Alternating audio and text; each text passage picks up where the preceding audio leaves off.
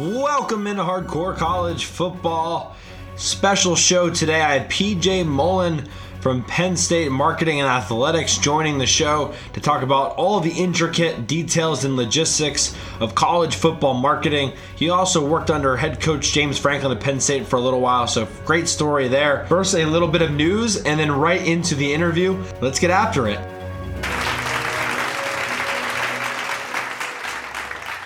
Welcome into Hardcore College Football. I'm Corey Listoki. A jam-packed show today. We have PJ Mullen from Penn State Athletics and Marketing joining the show to talk about Penn State football, Penn State athletics and marketing, and how the heck college football marketing and logistics all work. So I'm very excited to have him on the show. First, a little bit of news. First thing up, college is trying to create herd immunity. There's been some rumors and some skepticism that possibly some schools like Clemson are trying to actually get their players sick now so they're ready for the fall.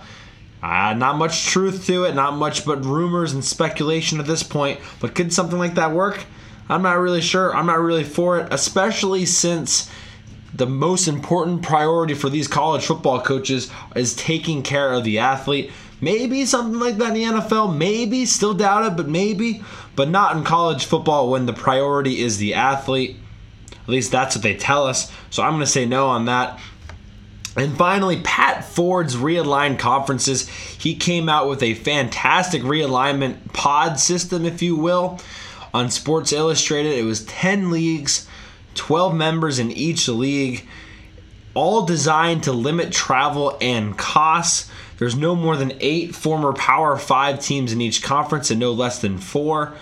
They would take the 10 champions of the round robin tournament and then there would be two at large bids for a 12 team playoff. The top four teams assigned by the playoff committee would get a, a bye, and then the remaining eight teams would play at the top four seed teams home field for the first round of the playoff. So that's kind of what he came up with there. It was all meant to alleviate costs and, and limit travel. It was at least fun. There was obviously some problems with it, like Notre Dame being in a conference and sharing it with a bunch of teams that they would never share it with. And of course, other issues like getting rid of some programs and dropping them to the FCS, as well as bringing some programs up. All sorts of little logistic details like that. But still, Pat Forde's idea is at least an interesting one. Also, the one other problem as I have as a Penn State fan is, of course, Penn State's home schedule would not be very good. It'd be very difficult to see how they'd be able to sell full house tickets and jam pack that stadium with no more Ohio State, no more Michigan, no more Michigan State, no more Iowa's on the schedule. Instead, you're getting Buffalo and Navy and teams like that. So that's all I have for the news today. We're going to get right into the podcast. I PJ Mullen on right now in three, two, one. Welcome into Hardcore College Football. With me now is PJ Mullen, Penn State Athletics Director of Marketing for Football and Basketball. How you doing, PJ? Hey, what's up, Corey? How you doing, man? Great to hear from you, and uh, looking forward to talking to you for the next, you know, half hour, forty-five minutes. Yeah, absolutely. Thanks for coming on, and I'm doing well. And I guess before we start, I guess most of these questions are going to be assuming things are as of normal. I'm not going to ask for you to speculate very much on where we might be in two months, um, but just to get a sense of how college football marketing works, we're going to assume things are normal. So when you answer the next whatever amount of questions, just kind of assume that we're asking as if things are normal. So First things first, PJ, how did you get involved in the sports marketing and maybe talk about what your responsibility is right now as the director uh, of marketing for athletics? Great question. And, uh, and yeah, and as far as speculating and not speculating, I think it's the funny thing is, I think, um, or I know everybody on the inside, quote unquote, and on the outside, quote unquote, on the teams, from the coaching staff, everybody's in the same boat. I mean, who doesn't want to ultimately see, you know, college football, college basketball, uh, college soccer? Everybody wants to see that. Major League Baseball, everybody wants to see all this stuff come back together. But everybody ultimately wants everybody to be, you know, the main focus is everybody wants to be safe, and safety is the top priority. So, uh, speculating and it, I, I don't I, I do. I mean, I speculate when I'm talking to my brothers or I'm talking to my buddies or whatever. But the reason I don't do it um, publicly or on Twitter, and a lot of people aren't doing it, coaches aren't doing it, staff, is because you don't want to get people's hopes up. Um, and you don't be you don't be irresponsible with your thoughts. You don't want to say, "Oh, we're going to be back," and and make this bold statement. It's different than me saying, "Hey, the Eagles are going to win the Super Bowl this year, Corey." You know what I mean? Because you know I'm an Eagles fan. Or Phillies are going to win the World Series in, in the 60 game showdown. That that's cool. That's you and I talking. When you start saying, or anybody really in, any industry, in my opinion, says, "Hey, our, our restaurant's opening next week," where I just I can feel it. Or hey, we're we're gonna we're gonna kick off in front of 107,000 people. That's where people um, put themselves in a tough spot because then you're getting people's hopes up and you're not considering everything going on or being sensitive. And there's just so many bigger, uh, more important issues going on in the world, you know, even, you know, not just including COVID, everything else um, that are just so much more important to really focus our attention on. So that's why I think people have avoided speculating. As far as getting into, you know, college athletics, I know you, you kind of know my story, but um, but yeah, I mean, I, I once Penn State, graduated. I was doing radio and TV and doing my thing. And I, I always loved doing that stuff and, and really the production side. So whether that meant I was on the microphone or putting together a video or, you know, an audio mix or whatever it was, um, those were things that I really just loved doing, whether it was for a radio audience or a TV audience, high school sports, whatever it was. Um, so when I left Penn State, I ended up going down to Harrisburg and – doing my thing down there. I was a sports director and a news director at a station down there, and um, really covered high school sports and local news right in Carlisle. Really small town outside of Harrisburg. Loved it down there. Uh, I have great friends down there and memories, and it was my first job out of school. So um, at the time, you know, that 22 grand I think I was making uh, was the best thing ever. And I knew nothing else besides that because I had only done my work study stuff before that and maybe worked at a snack bar as a lifeguard, I think, a couple times in the summer, maybe some landscaping. So 22 G's was, I was feeling it. And then I realized, oh, I got to pay rent. Oh, I got to pay my, I got to buy my uh, fast food here and bring the girlfriend out or whatever the case may be. And then, and then pay car insurance and all that stuff. And I was like, man, 22 grand is not going to get me very far. and, um, but I loved it. I mean, high school sports every Friday. Um, we actually played State High, which is a local team up here in State College, and uh, that that was always really really cool. And uh, and then saw a lot of cool high school, a lot of great high school football um, down there in Carlisle uh, with, with, everybody in Cumberland and Dauphin County and everywhere else. So that was great. And then um, the boss one day came in and said, "Hey, you want to you want to you know move to our station in Philly?" I said, "Absolutely." And they were they were a Phillies affiliate in 2008, and that was obviously a big year for the Phillies. And I was like, yeah, absolutely. Moved back towards home, see my buddies. My girlfriend at the time was living out there, and it made sense. So moved out that way after a year in Carlisle. And um, now was doing high school sports at a higher level on Friday nights and doing a show from a studio with like 18 different affiliates all over the, the area in Philly and all the different, you know, high school football leagues. And it was great. And they'd call in and we'd have high school kids and college kids and older guys and ladies checking in from different places. We had kind of our ambassadors. It kind of made a really cool high school show out of it, which I kind of missed doing actually. It was really fun. And and then um, and then one day they came in and we were carrying the Phillies. They came in in September of 2008 and they said, hey, you know, we sold the station and you know everyone's done as of tomorrow. So I sped down to Citizens Bank Park and I um, I cashed in because we, like I said, we were the Phillies affiliates, one of them. So they had offered us um, you know, flat rate, you know, on the on the tickets for the for the playoffs, so face value. So we had the option to buy two of those each, and they were impossible to get in Philly. You couldn't pay anything less than fifteen hundred dollars and get a ticket to a playoff game that that year. So I Ooh. sped down there. I cashed in. I go. I want them all, both of them for the WCOJ account. And they said, oh, yeah, no problem. It was $800 a pop because it was face value for the tickets. And then my dad and I actually happened to have a Sunday game plan, which came with, a, I think, a ticket or two to each of the series, depending on how far the Phillies went. So me and my buddy went in on the other one. Uh, Eyewitness News, Channel 3 down there in Philly's doing a story on the economy, which at the time was not in great shape. And they interviewed me and they go, yo, like, how are you affording playoff tickets? You know, this is insane. I'm, i said, I just got fired. We just got laid off, whatever. They just, they just shut down the, the, the company. They sold it.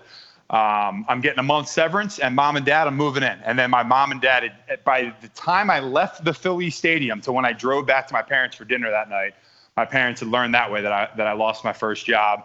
My dad was really proud of me for kind of taking it like a champ and having a little humor behind it. I didn't know how many people were watching the news that night, and um, and then everyone was texting me.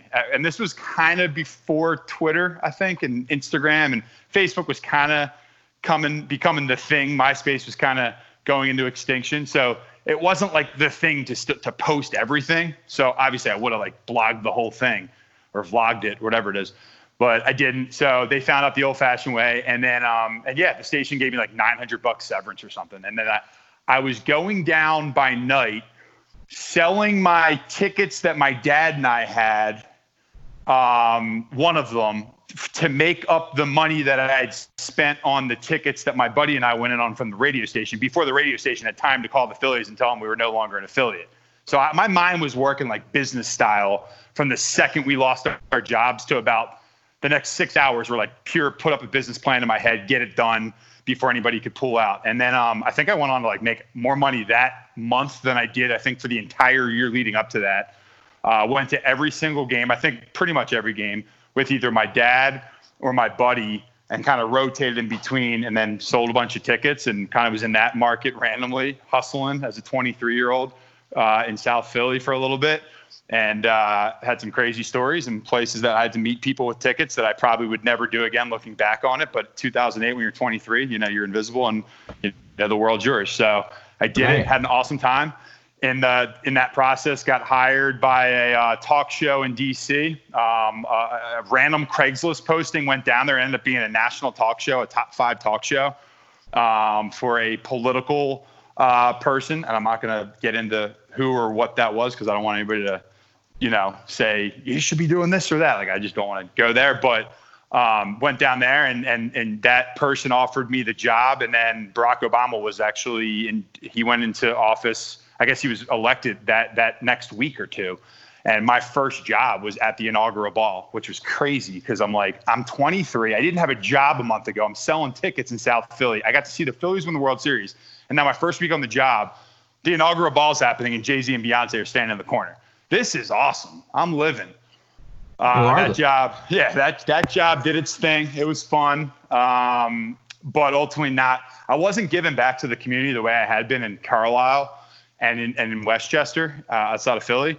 So I was like, man, I, I really want to get back to the basics. I was making good money in DC. I was making probably triple, quadruple what I was making in the other two places, but the happiness level was shrinking uh, fast, and I, and I was having all sorts of anxiety issues and a little bit of depression. And I remember I was kind of blogging that with my mom on an email, which I still have a bunch of those emails. I would send my mom an email every day and kind of let her know where my head was. And looking back, man, I was was not in a good spot. I just wasn't happy. I wasn't feeling it. I was doing stupid stuff and um, not taking care of myself. And and my days were like from a one to ten, I was ranking them threes and fours and twos. And now I don't think I have anything less than nine, nine days, nine times out of ten. So I, I just I just wasn't in a good spot. I remember talking to my grandpa, who's still with us. He's 92. He's to be 93 in December.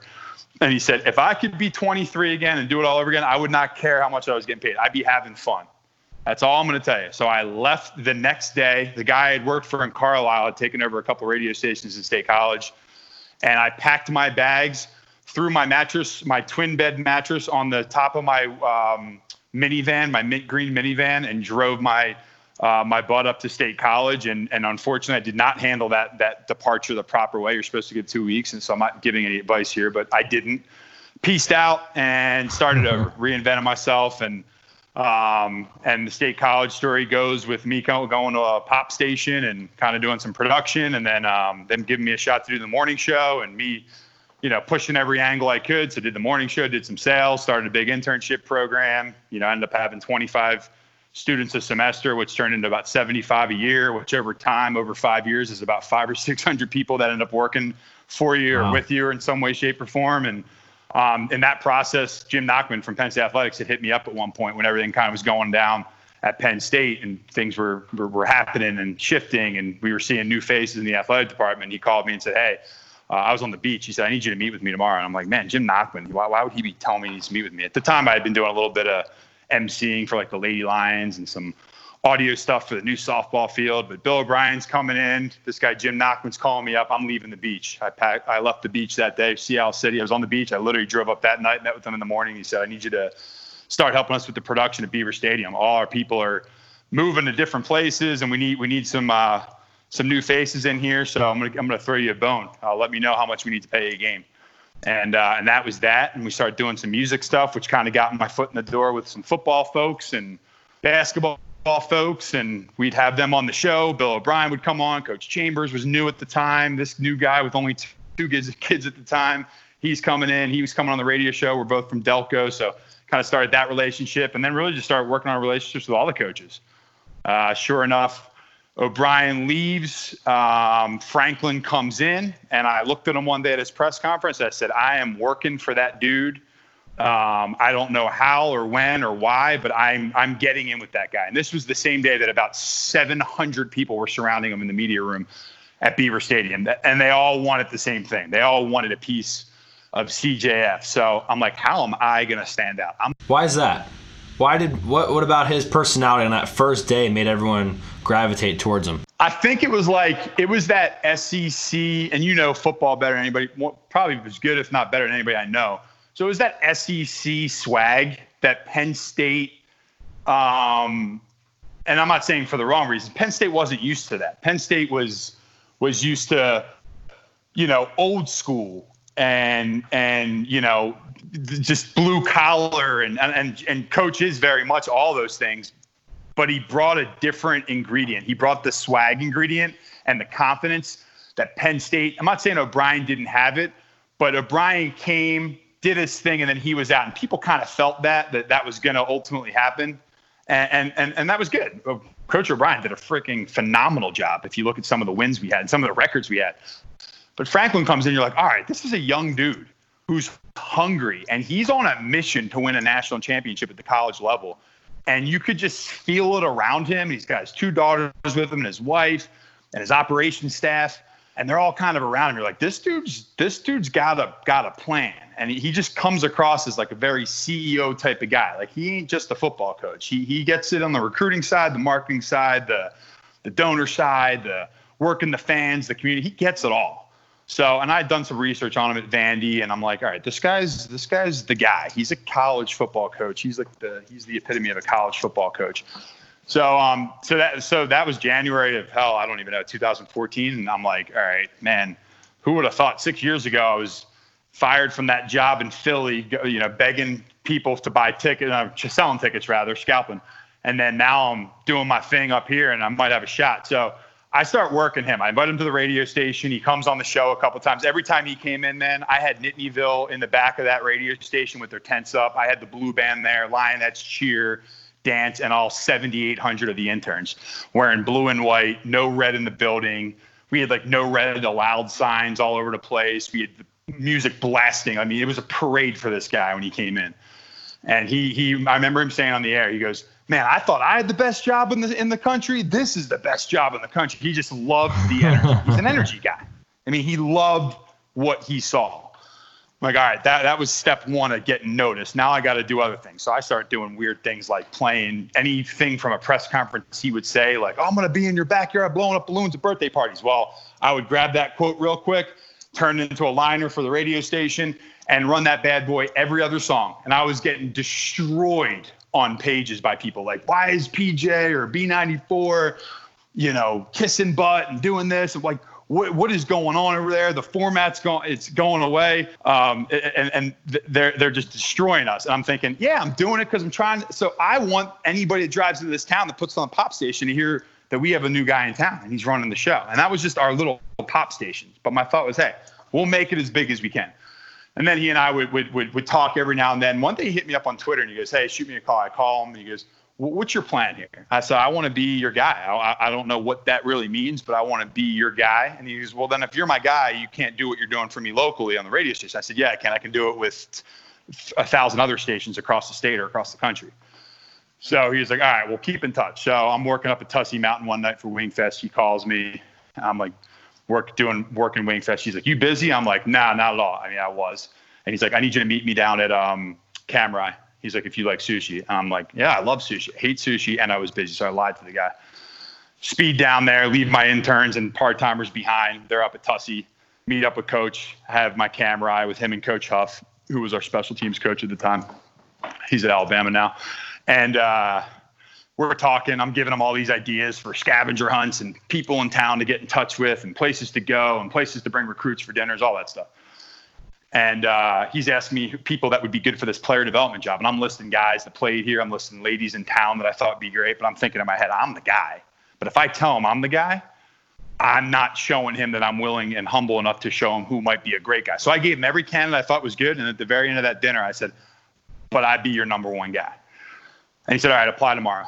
So I applied the next day. That was like June or July. And then I think the next week, um, I got uh, called in for an interview the next week. It was like a Friday, but that Thursday, I brought him up to Wingfest because he said he'd come up and like hang out. He's like, yeah, I'll hang out with you at Wingfest. Well, I brought him up on stage after he told me three times, do not announce that I'm here. I just want to come and chill. So I announced he was there stupidly, and he went up on stage. And when he left the stage, he texted me something that I couldn't repeat in case there's children listening that I'd screwed up. And I, and I called my dad. I was like, Did I screw up? You think he's messing with me? My dad was like, No, he's not messing with you. He wanted to chill. He told you not to announce his name. And to 5,000 people, you told him that the new head coach is there, and they swarmed him. You ticked them off.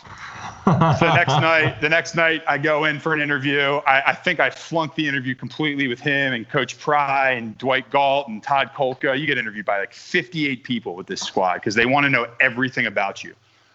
I'm like, oh man, this is a lot. And then uh, he called me that night. He's like, you want to grab dinner? And uh, we went to Gigi's. And then, or I'm sorry, we went to Kelly's out in Boalsburg. And then after that, he was like, hey, my wife and kids are down in uh, Nashville still, but I got a, a guy that, you know, has bought the house next door to where I'm going to be moving into is having like a get together and they have a band there and stuff. He's like, you mind coming with me? Because I don't really know anybody. So I was like, yeah, I'll know, I'll know somebody there. So I went with him, kind of acted as his, you know, personal assistant. And I kind of knew everybody there and was, getting a minute out of conversations, and I could feel like that. That's where I actually won the interview, I think. And then a month or two went by, and they hired somebody in that position. I think they hired two people actually. Like a guy came and left, he got like a coaching job, and another guy came and then went down to like A and M or something like that. And I'm like, man, they forgot about me. They, they they were like, screw the DJ. We got we got what we need. And I'm thinking, I'm I'm gonna be stuck just being the DJ. And then um, August came and he's like, "Hey, I want you to do a radio show outside my um, my office." So I brought the whole crew in that morning. I beat him to work, which is a rarity. James Franklin beats everybody to work, and he leaves. He first one in, last one out. Um, I got my whole crew there at like four in the morning. Set it up on his patio that you've been on a couple times outside his office. I got Sandy Barbour there, who was brand new at the time. The basketball coach. I got every. I think I got like 28 of the 31 varsity sport coaches there. The blue band ticked off the entire marketing department because I didn't tell any of them I was doing this. And I didn't really know them that well. And they're like, "What? Who's this guy bringing all our coaches in, not going through the challenge? You know the drill." Oh, I know that. I, I, would, I would be so ticked off if someone did that to me too. And I was like, "I got it." Sometimes you just got to go. You just got to dive right in head first and just go and, and deal with it later. Uh, coach comes in, he's loving the energy. So yeah, so they they come in, they're all leaving for Ireland. The staff's coming in now. I'm kind of getting to know the staff now because they kind of see me around every now and then. They think I'm like the the fun guy. And then um, after the thing's over, he's like, "Hey, did you talk to uh, Jamal, who was his chief of staff at the time?" I was like, "No." Nah. He's like, "All right, he's gonna hit you up later." Is Jamal still at Oregon? Jamal is actually at St. Thomas in Minnesota. He's one of their associate ADs. So he got he got moved up to uh, to uh, associate AD out there uh, with Phil Esten and those guys. They used to be the deputy AD here, who's now the AD at St. Tommy's. Um, Jamal doesn't call me. I, I, text Jamal. I'm like, hey, coach said you might want to talk to me. And Jamal didn't answer. I mean, I'm like, the dude, the chief of staff's leaving for Ireland with the entire Penn State football team and dealing with passports with every staff member. He ain't calling me. The next day, I'm at Dick's Sporting Goods. It's like a Friday. I'm like, well, back to the grind. Here we go. I'm buying like a, Under Armour, you know, hoodie to take my jog or whatever I was trying to do. And I remember getting a 0011590001 call and I answer it. He's like, yo, what's up, uh, PJ? It's Jamal and Coach Franklin. They were like, yo, you start Monday. I was like, what? They're like, yeah, you start Monday. So let your let your boss know. So I, I went in the radio station. I let my boss know, and um, they they ultimately let me kind of do my two weeks out of there because I, I, did have a lot of different responsibilities and obligations with that. And uh, yeah, so that got me in, and then three years, you know, it was like one one day I'm in there begging Dairy Queen to give me free lunch so I can give them extra mentions on the air. The next day I'm flying first class on a on a charter flight with the Penn State football team, sitting a couple rows behind the head coach to head to Michigan uh, for game, you know, three or four that season, and I'm like, holy crap, like I'm I'm part of the squad now, and then um, and then that comes with a ton of responsibility, and it comes with a ton of uh, awesome memories and great friendships that, that I still have and um, and bonds and a Big Ten championship and a couple bowl trips and and then yeah, the marketing job opened up uh, when Mike Wiersbicki left and went to uh, Minnesota to become their assistant AD of uh, of marketing. And uh, when he left, uh, it opened up a door over across the street, and I went to Brad Keen, who you know real well, Corey, and I said, "Yo, I, I want this." And Brad was like, "I want you here."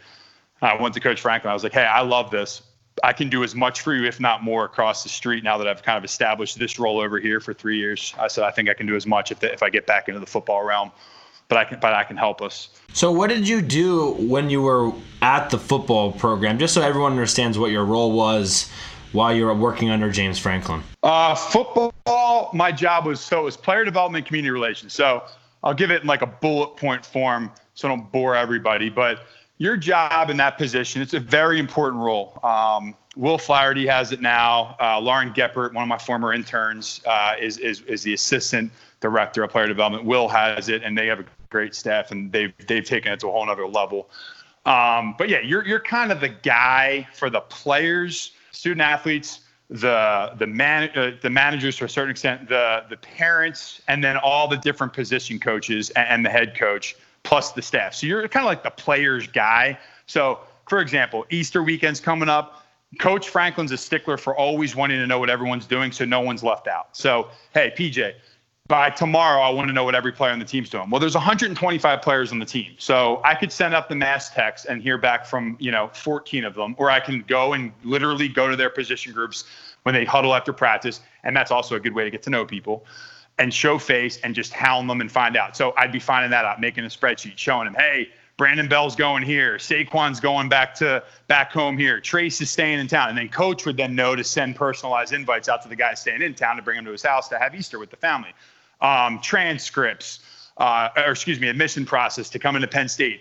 Their rooming, um, uh, you know, setting up roommates, going through housing, their meal plans, their stipends, making sure they have all that stuff done, working hand in hand with the recruiting department when families come to campus, helping them out with with tours, meeting with mom and dad or aunt or uncle and the guy, talking about everything they're going to do off the field at Penn State, community service, player development in the sense of getting internships or getting uh, job opportunities, setting up the career, the business fairs, um, having major game day roles, which I still, I still, I kind of maintained my same game day roles because that was more beneficial for the program. Um, all the community relationship. If a guy got in trouble, it's me, the guy, the position coach, and the head coach. That's the way it works. Uh, you work with the assist, the position coach and, and the guy to make sure he's getting back on track uh, before we go meet with the head guy. Or you work with the parents. One thing the coach was big on was that I called at least 10 parents a day, every single day of the week, 365. If you do the math, you got 125 guys in the team. Each of them has you'd average two parents. Some of them have three or four with step parents involved. Some of them have less less if they lost one or two um, unfortunately. So just calling them every day, it leads to ultimately you talking to 300 parents a month. And that's about what the, the number is. So now you're basically making phone contact with a parent once per month 12 months a year and now you're a go-to person for them hey my son who's the fourth string kicker um, is having issues with x y and z he doesn't know where to get a bike or he is tire popped or he's having a tough time I hear that from mom or dad. I bring that to special teams position coach, and then me, special teams position coach, and James or Coach Franklin might meet up and say, "Hey, someone's you know, Joe Schmo's uh, hurting in this area. What do you think?" And coach might say, "Hey, let's all talk them together. Or PJ, why don't you set up a plan with them, or, or let's get together with him and this person, or let's get with his academic advisor." It's a lot of that type of stuff, and it's just nonstop all day, every day, on top of the recruiting um, elements of it. So I think I don't know if that gives you a great idea, but that's kind of the best way I can kind of describe it. That sounds about what I remember you doing all the time, running around with your head cut off, basically. If you could sum up maybe one thing that we don't know about James Franklin, or, or something that people don't realize he does that, or maybe is even underlooked. Uh, when we talk about James Franklin, what he's been able to do at Penn State, he is, and and people know. I mean, people know he's, he's a great he's a great guy and people know he's got confidence. Um, I think two things people don't realize is he's he, he is a father of two of two young ladies, and and with that comes a guy that becomes a whole different level of emotion and and, and being sensitive to people, not being sensitive like like like you're soft, being sensitive like you just think through everything before you do anything. When you're just when you're a father, I'm not, and he often says until you're like a father or a mother, you just it's a whole different meaning of life. He takes the 125 guys he has under them and treats them like the 125 brothers of his two daughters. And when you have that, just like any other family, I mean, you and I, I mean, I, I love my dad. You do too. Like we get we get we butt heads with dad, we butt heads with mom, aunt, uncle, whoever, brother, sister. Like that happens in any family. It happens because everybody kind of, you know, cares about each other and looks out for one another. And he takes that so seriously. His attention to detail. I just mentioned that Easter thing a second ago. That's the type of stuff this guy's doing across the board. It ain't just about what they're doing for Easter. It's about what this guy's eating. It's about how many pounds this guy uh, gained overnight. It's about what that guy's doing who had a problem a couple years ago with X, Y, or Z and how he's coming through that and getting better. It's it's four hour meetings with academic staff every Thursday of the year, going into detail about every guy in every one of his classes.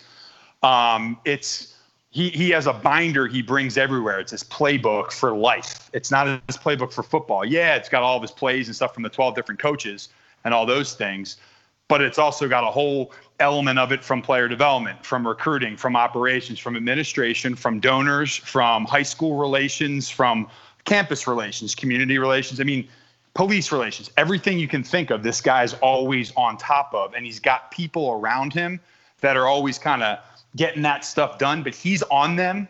Like, you cannot pull one past this cat. Like, you will not, you cannot it's not worth it. It's like when you're taking a run and you know you got to go run up to the end of the street and touch the thing and come back. And you know if you don't do it, you're the only one that knows, but you're cheating yourself. If, if you are ever cheating James Franklin, he will know.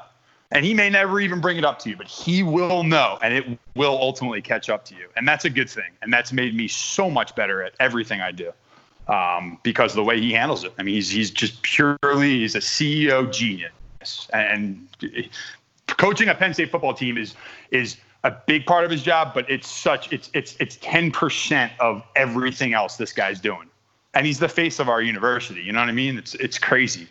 It's just absolutely insane. So let's switch gears now. As a generic whole, Tell me what college football, Penn State marketing, and what is Penn State marketing and what is your responsibility there? I still don't think anybody, including people in marketing, really know what marketing is. I think it's the same as coaching. Uh, it's not the same, but it's the same thing. It's like, oh, you're a coach. You have to blow the whistle and tell a kid to run faster or run the route, right? No, no, you're a coach. You're, you're, you're, you're, a, you're a father when you need to be. You're a friend. You're a brother, sister, mother, whatever, whatever the case may be. You're an advisor you, you're you're a shoulder to lean on. You you're you're, you're that. With marketing, you are um, you're hitting all areas. You're working with strategic communications. You know, yeah, th- this this press release is coming out from Stratcom, but what are we utilizing within this press release that's going to ultimately help us get butts in seats? What are we doing to entice it? Where in which paragraph is getting this? What are we doing to get fans to come? So our three things are: how do we get fans in the stadium?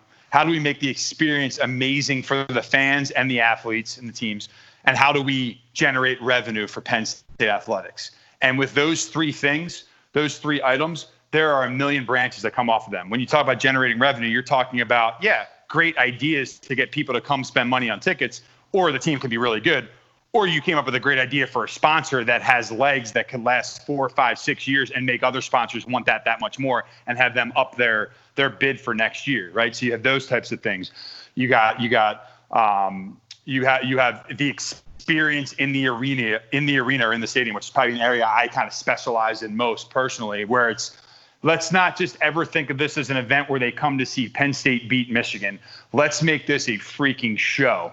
And it could be someone's first time here or last time here. And no matter what when they leave they're gonna be like that was awesome. I got to see i got the high five trace mcsorley or or miles sanders who came back you know from the eagles or joe jonas or those fireworks were dope and i took a video and posted it up on my twitter or my instagram and got the most likes i've ever gotten. Like things like that um, special moments those, bone chilling mo- or those uh, those uh, goosebump moments where um, we're bringing back someone that's that's conquered all odds or or, um, or you know beat cancer or someone with uh, special needs that gets to come out and have their moment um, in front of an arena or a stadium full of people and uh, those types of things uh, really important. And uh, I'm like a, I'm known for being outside the stadium and grabbing a, a kid and his dad or um, a, a, a girl and her dad or mom or whoever and uh, and and putting them in a spot where I know they're going to ultimately get the high five of James Franklin or, or get a picture on the field or whatever. Like if you take care of like little things and don't just think, well, if I got to do it for one, I got to do it for everybody. I hate that. you're not wrong in that mentality, but you should be thinking of it by making every single individual experience better. And then I'd rather clean up that mess when you can't do it for everybody as opposed to not making it fun for anybody at all. So it's that stuff. And then when it comes to getting butts and seats, it's just a year long process of thinking of ideas of, uh, this is going to be a dip in the season here, specifically to like a hockey or a basketball, maybe. Um, you know, how are we going to get fans when we don't have any students up here and we don't have anybody that wants to come over the mountain from Lewistown or Altoona into the arena um, or the stadium when the students aren't here and it's a Tuesday night or a Thursday night or a Saturday in November that's cold? Like, those are areas that marketing should look at as opportunities to really make their money and and, and help and help Penn State. So that that's kind of marketing of those three areas. My number one favorite thing that I do and that I the reason I do my job is the fan experience to make the game as awesome as humanly possible, which comes with a ton of fun and a ton of uh, people uh, sometimes not loving everything you do, and that's that's that's part of the territory. Well, let's focus in on that then, and, and run me through a typical Penn State home Saturday football game because I know you do a lot in the stadium. But start from the beginning and kind of run through how you create this sort of experience and what your responsibility is uh, on game day. You know, typically, and and and like anything, like like a great Nittanyville uh, camp out, and you as the president at the time of, of, the student section of the number one student section in the country, um, all, all good planning and all good uh, results come with come with come with great plans and great strategy and and and great plan Bs and Cs and Ds for when the weather gets nasty and all that fun stuff. So. Um, so yeah, I mean, it all starts way in the summer and talking to the town. Hey, the whiteout game is going to be here. Can we set off fireworks past 11 o'clock this night? Because that's an ordinance and getting risk management to sign off on fireworks and all that fun stuff. Forgetting all that and just looking at purely a Saturday. Um, I usually get up at the stadium at about 4:30, 4:45 a.m., and that's when we start bringing the trucks in um, to set up the stage outside and get all the speakers and everything set up for team arrival. Obviously, you as a Nittanyville alum know that that's about the time you guys are waking up to go back to your dorms to drop off your tents, only to march back up in the cold or the rain. Um, which I still am not in love with that process, but but one day we'll, we'll, we'll get it we'll get it buttoned up but I'm up there about that time. Uh, once we get that going with the stage, because that's right before we have to shut down Curtain Road and everything right outside the, the, the tunnel of the stadium underneath that, that the scoreboard on the BJC side. Get all that kind of set up and going with the crew. I'll run back over to the BJC real quick and kind of put any final touches that my brain might have thought of for like the intro video. Oh my gosh, I didn't think of this. Oh, this kid kind of brought this up last night Friday at Nittanyville. I didn't even think of putting that in there uh, maybe that updated play or that special moment, or maybe we got game day going on. I'm like, yeah, we still need the shot of Corso putting the helmet on, the lion head on, right? So we still got to have that open. So I'll kind of pop over, cut up a couple things that I thought of overnight. Um, if I didn't cut them up in my house, uh, audio or video stuff, load them in. Uh, about 6:30, 7 a.m. Me, Dana Kraus, and a kid named Andy Ratty, a guy named Andy Ratty, go over to the stadium and we kind of power on everything: the video boards, the music, make sure we got the line we're going at full blast, circle of life, get the tailgaters, the RV folks up and going. They usually honk their horns for us when we're doing that.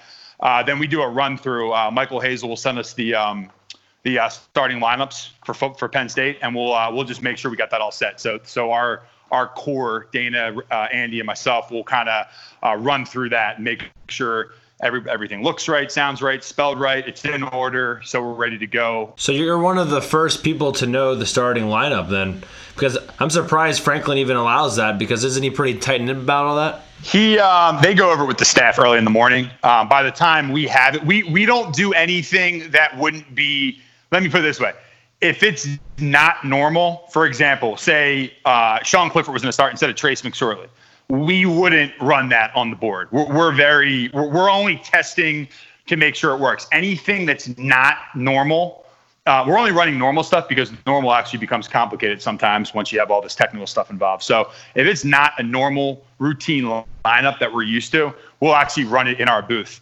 Um, and we'll run it on a preview screen in our booth, and we'll just hope for the best type of deal. So, so good, good call and we're pretty yeah we're we're we're well aware of that but we do learn it so we can have it all ready early in the morning um, so it's ready to go Uh, and that's way after the staff. I mean, the staff meets at 6 a.m. So they're, they're finding that out way before, and they're putting that all together. And this is for this is for probably an earlier game anyway. So yeah, we're doing that, running through it. Um, once we're kind of done running through that, I'll run down to the field. Those two will stay upstairs. I'll make sure the field speakers are good to go. I'll get on the wireless mics, the ref mics, do that whole routine, walk up and down the field, make sure those puppies are working um, batteries charged. Uh, I'll then do a little walk through on the field with our video uh, director Sean McDermott, make sure, hey, yo, we're bringing in the two, uh, you know, World Cup champs from from the women's uh, national team here. We're bringing uh, we're bringing Alyssa and Allie in. Hey, we're gonna do it here, here, and here. Or hey, we're gonna we're gonna surprise someone, have the lion pop out here. We're staging this dance off here. Whatever we got going on. He and I will kind of run through that. That's probably like 7:38. Now it's starting to get um, you know, a crowd outside. So then I'll go back out, and by then we're uh, we're good to go to uh, kind of get the music pumping at, at team arrival and get the stage pumping um, out there. And you know, I'll pop up to the recruiting lounge, make sure they're good in case they got like an audio issue or something's wrong up there. I'll kind of hook up with Andy Frank and make sure they're good. Uh, and that kind of oversees FanFest. Then I'll go down and the crew will start bringing out the um, the tables and the flags to line the street, and our our celebrity guests will start to come out. We'll have him or her staged in the media room, and everything's kind of happening at the same time. So we're putting the buttons out, we're getting people lined up, we're making announcements. The live band's playing, running upstairs, we're coming back in to check stuff. Oh, we. Oh my God, Lee Corso just put the lion helmet on. Oh crap, we got to change the whole intro video. Oh, I got to run back across the street to Bryce Jordan Center, edit it real quick. Whatever. There's a million things like that going on. Um, in the middle of it, you're kind of putting on a show at team arrival, which turns into a parade. Oh crap! The Lionettes are behind the stage now. Cheerleaders are in the tunnel. Now, now it's go time. Then you'll get a text from like a Kevin Threlkel or a, or a Benker, and they'll say, "Hey." And, we, and we've had meetings of this all week, but they'll say, "Hey, we're leaving in 10," and they're very they never leave a minute early or late from anything. So um, he'll he'll give me kind of a 10 minute warning. I'll, I'll radio to everybody. Teams leaving in 10 from the hotel, and then um, we'll make an announcement to the fans, tell them to tweet out something. Now you're looking at like 920 ish. We'll bring the, the blue band out. The blue band actually has to get bussed over to gate C. They come through the stadium, come out gate A. Um, we'll bring them in place. Then we announce the cheerleaders. The Lions come up on stage. Band that we had up there moves back. Um, bring the uh, celebrity honorary captain. We kind of parade him or her down the, the main aisle to the end where the team gets dropped off, and then um, and then then we march the team in. And then um, from there, uh, we go into show mode, which is uh, literally the second Nittanyville gates open up, and we go into show mode where we have uh, walk-in music and we keep it light because the guys like to have their headphones on at that point. And then we'll kind of take requests from whoever. We'll play some music, get some business uh, going, make some uh, announcements, and then we'll kind of jack up the PA announcer a little bit, Dean's mic, so the people outside the stadium kind of hear it, and we'll start showing some stuff on the screen. And then 68 minutes out is when our clock starts for warm-ups. And when warm-ups start, we are in full go full volume mode for each guy and each unit as they come out, and they're all on um, three or four minute intervals, sometimes five or six, depending on the unit. And Deej Galt's in charge of that, and they come out and get going. I'm down on the field at that point, kind of jamming out. We're running different videos and keeping the hype. And then at uh, 37 on the clock, I pack my stuff. We take down the speakers on the field for safety reasons, so they're out of the way and I, I, I, just run upstairs. I bolt right out the south tunnel to the elevator. I get on the elevator. I get upstairs. I usually have like a five minute window to get up there. The guy upstairs, John Foreman, kind of takes over for me, and then I uh, hop on the ones and twos. And uh, at that point, we're going into starting lineups, and we're running those live from upstairs.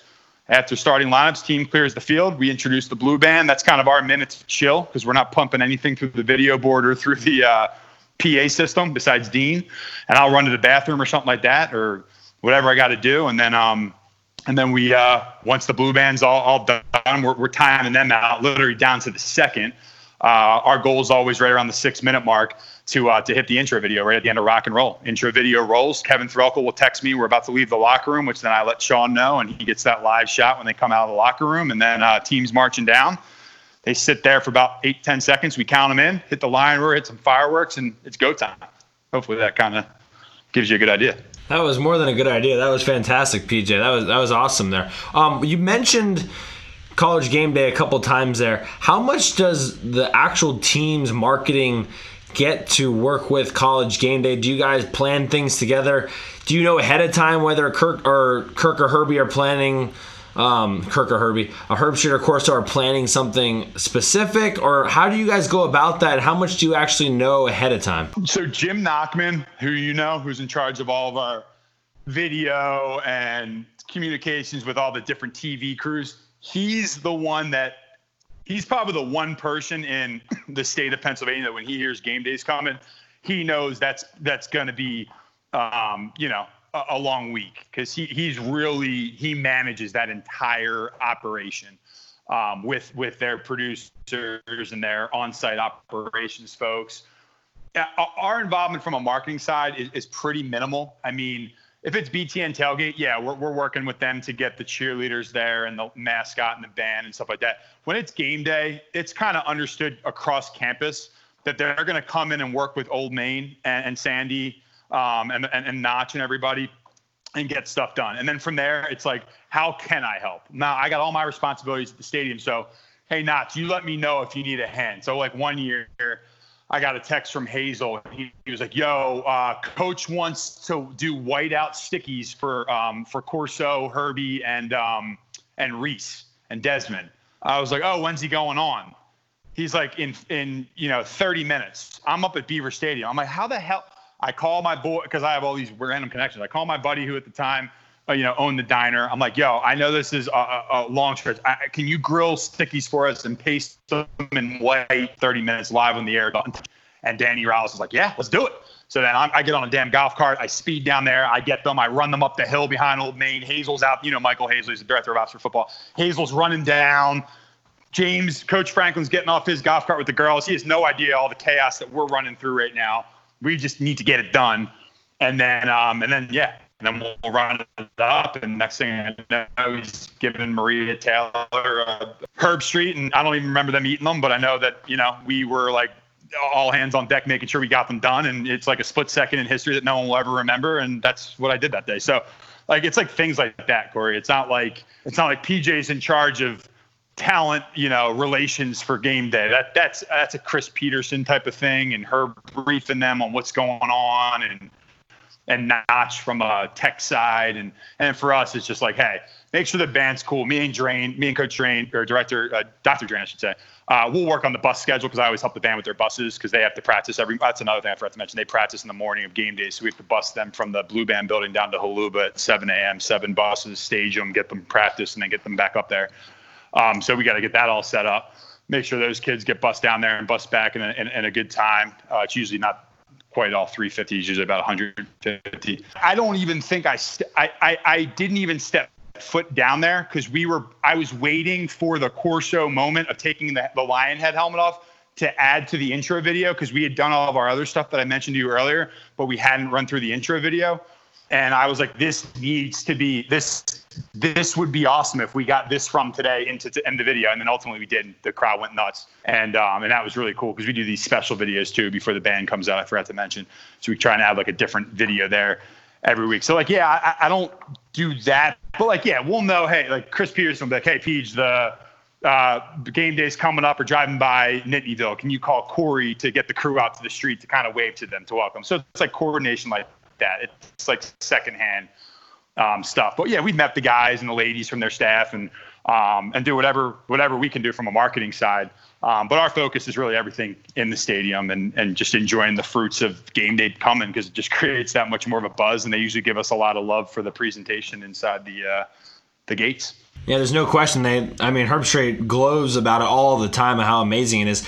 But PJ, that Saturday that you just described especially on a college game day Saturday, is insane from about 4:30 onward. When do you have a moment? When do you kind of enjoy what you've been able to produce, the amount of people that you've been able to get into the stadium, the amount of people that are enjoying their atmosphere and the environment. When do you kind of get to reflect on all of that? Honestly, when when someone like you texts me during the game and says like that was awesome, or or or yo, we're gonna win this. Like when you and I would have that look before on a Friday before or, or Cam last year, um, from the student side, or or one of the guys or coach will sometimes text you after the game like, yeah, that was great. Like whatever the hell you did this week, do it again next week. That makes me feel like I'm not a player, but it makes me feel like I'm still giving back to the to the to the mission, which is making making sure we got home field advantage. So I don't know if it's a it's like you enjoy the whole thing. I mean, who wouldn't want to do that? You know what I'm saying? Like I would never say anybody, "Oh my God, I got to be up at 4:30."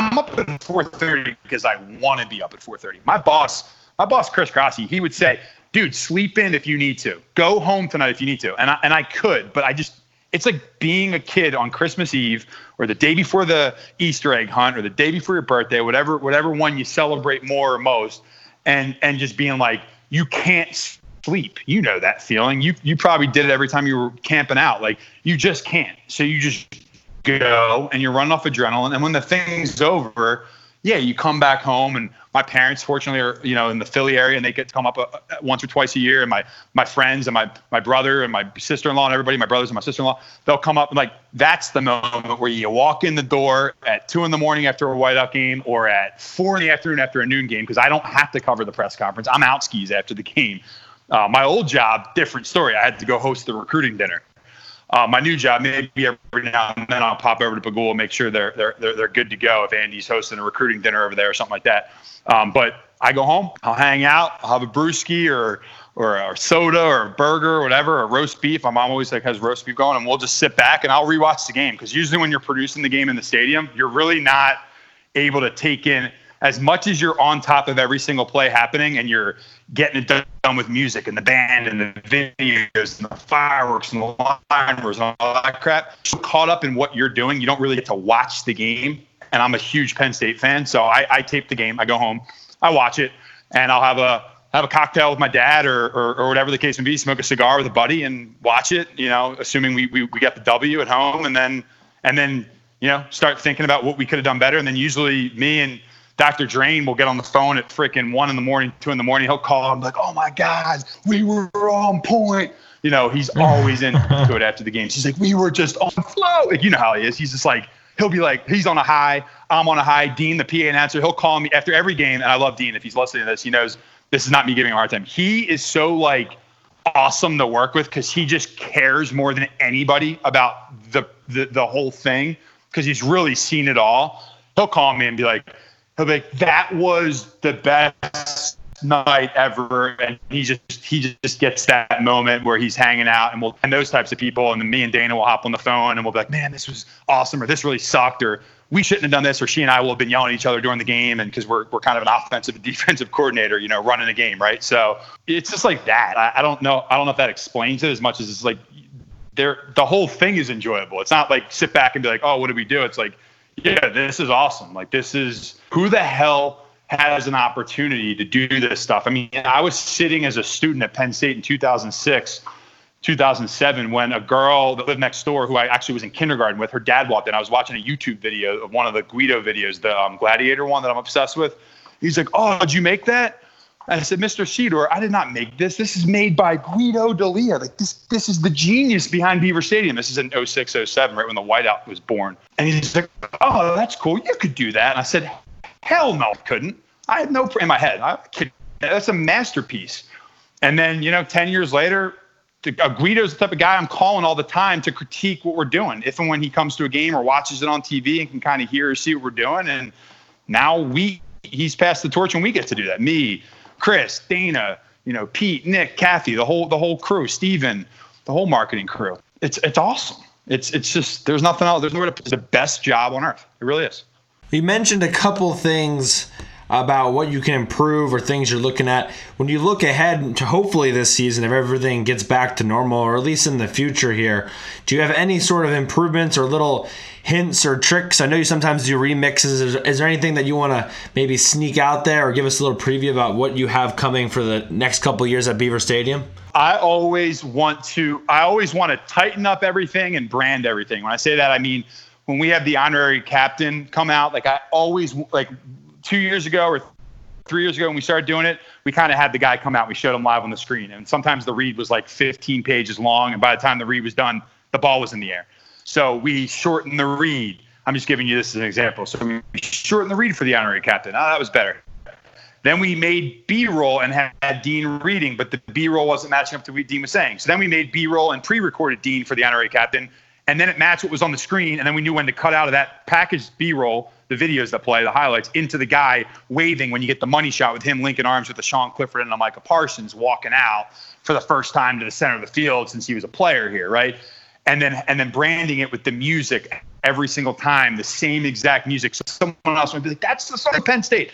That's what I I strive for that type of stuff. And that's just attention to detail over time. That's working with the Chris Petersons of the world, Dana Krause is making sure we can tighten that script up a little bit, making sure we can bring in all the bells and whistles, the music, the video to make that script even better. And then Sean knowing exactly when to hit that live shot and get that moment of that, like I said earlier, that goosebump moment where that guy right at the peak of that of that of that read that Dean pre-recorded, we had the music on the video on and, and then and then going that live shot, and him waving right at the end of it, and then them flipping the coin. Like that's that's money, but that takes time. That that Mo Bamba moment from last year, that didn't come because we just got lucky. That came because the anticipation for that game was huge versus Michigan. The we happened to have a uh, we do all the green screen shoots with the guys in April and in May uh, for like a four day period in Holuba Hall. We're like we're like locked in Holuba for literally 12 hours a day, and we just bang out every guy. Uh, they do a photo shoot, a green screen, and a white screen. And when we did Jonathan Sutherland, we just happened. I was like, dude, just shake your head and go nuts. Like, I love that kid's look. He's a freaking, he's just a baller. He's awesome. And he's shaking his hair and he's got the the hair, the dreads waving. And then it just happens that leading up to the Michigan week, some idiot fan writes a, a, note about how he doesn't think Jonathan or whoever should have dreads or tattoos. And then you know damn well how this story goes. The whole campus, all the Penn State fans had Jonathan's back. And we all said, who is this cat? That's writing this nasty note. And then I'm sitting there thinking, oh my gosh, on top of that, we have Jonathan waving his dreadlocks and we've never shown it. And we got Jim Harbaugh, who the entire stadium is against, not as a human being, but as a coach. Oh crap, we haven't played Mo Bamba this year, and they did it at the big house last year. And we're talking about that on Monday and Tuesday and Wednesday and then Thursday and Friday. Saturday, we're practicing it. Sure enough, thankfully, Michigan gets the ball first. Penn State's going on defense, and there could not be if you are going on defense first in your home stadium, there is no louder moment on the planet than Beaver Stadium whiteout versus Michigan or Ohio State when they are going on defense to kick off the game if you play your cards right, which means you don't have, you know, a kickoff kid running on the field at that very moment. Maybe that's happening at halftime instead. You don't have a long honorary Captain read that's taken up the whole time. You are just letting that moment breathe. They're about to kick off. He kicks it, you know, uh, Pinegar kicks it and Michigan gets it. They get a touchback. They're about to come out. You know, you got about 15 to 20 seconds between when that kid, that quarterback leaves his offense coordinator, his head coach, and runs on the field, and our defense comes out. That means Dean's read's got to be done. The band can't be playing, and we got to let it sit. And then we're going to put Jonathan up on the board, folks. Oh, and everybody knew that story nationally. We got Jonathan up there. Let me hear Beaver Stadium. He starts waving the, his hair up there too. Then we hit him with some Mo Bamba. By the way, we're undefeated. People are ready to go. They're pissed off about last year for losing to Michigan. And then Michigan has to call a timeout. It's the greatest moment. Corey, that was 107,000 people all waiting for the same moment and everyone doing their job. Every kid, every older person, younger person yelling, the team being ready, the production crew being ready, Jonathan getting the crowd hype. It just, that all happens uh, as Coach Franklin always says. It's you're not getting lucky. You're just if you're so prepared you're going to get lucky because you put yourself in position to get lucky. And we got lucky that night. The weather was perfect. We were undefeated. We had the thing canned. And then Harbaugh called a timeout. It was awesome. Yeah, it really was awesome. Well, PJ, you gave us plenty of time today. I have a bunch of questions, so we're going to have to get you back on the podcast again at some point. But I'm going to let you get back to work and hopefully we will get to see some of your production and some of the great things Penn State marketing is doing very soon. Um, but any last words or thoughts for you? Um, yeah, I mean, just uh, I, I, what I really wanted to get out of this was number one, I love talking Penn State with Penn Staters, which you are, and um, and and and I and I also love people that are passionate uh, in, in general. And you're you're a passionate guy, and that's why I wanted to come on here because I'm a passionate guy as well. And um, I just want anybody listening. I hope there's a younger kid listening. I, I don't know who this reaches, Corey, like demographic wise, but if there's a younger person reach listening, and they're like, "Oh my gosh, I want to do that," then go do it. Go do it. Own it. Make it yours. I don't care if you're doing it for the local little league team or you're doing it for the Penn State football team or the Super Bowl champions or or, or the World Series champs, whoever, or the U.S. Women's National Team. Whoever you're doing it for, do it big. Own it make it awesome and have as much passion as you can hear in my voice, then you will succeed. I promise you that. And it's not about money, as, as you heard earlier when I was talking. It ain't about any of that stuff. That that'll all that'll all come around. It's about just having passion, doing it up, and and just and rocking and rolling. And then that that all leads to Jim Harbaugh calling a timeout. that at the end of it, you'll get Harbaugh to call, timeouts. I mean, what else is better? All right, PJ. And thank right, you for having me on, Corey. I appreciate you reaching out to me, man. Of course. No, I appreciate you taking time, especially on a short notice to do it. You have a good 4th of July. PJ Mullen, Penn State Athletics Director of Marketing. Thank you very much for joining us, and I will talk to you hopefully very soon, my friend. Yes, sir. Thank you, Corey. Thank you to PJ Mullen for coming onto the show and talking to us. If you got this far in the podcast, make sure that you're subscribed somewhere that you listen to your podcast. You're following us on Twitter, Hardcore CFB. You're subscribed to my YouTube channel where I am breezing through college football team 2020 previews. Every preview is under five minutes long. And if you made it this far, go give me a five star review on Apple Podcasts. All five star reviews are read on the show. That's all I have today. Hope you had a fantastic 4th of July and stay hardcore. This is Core of the Listokey, and I'm out.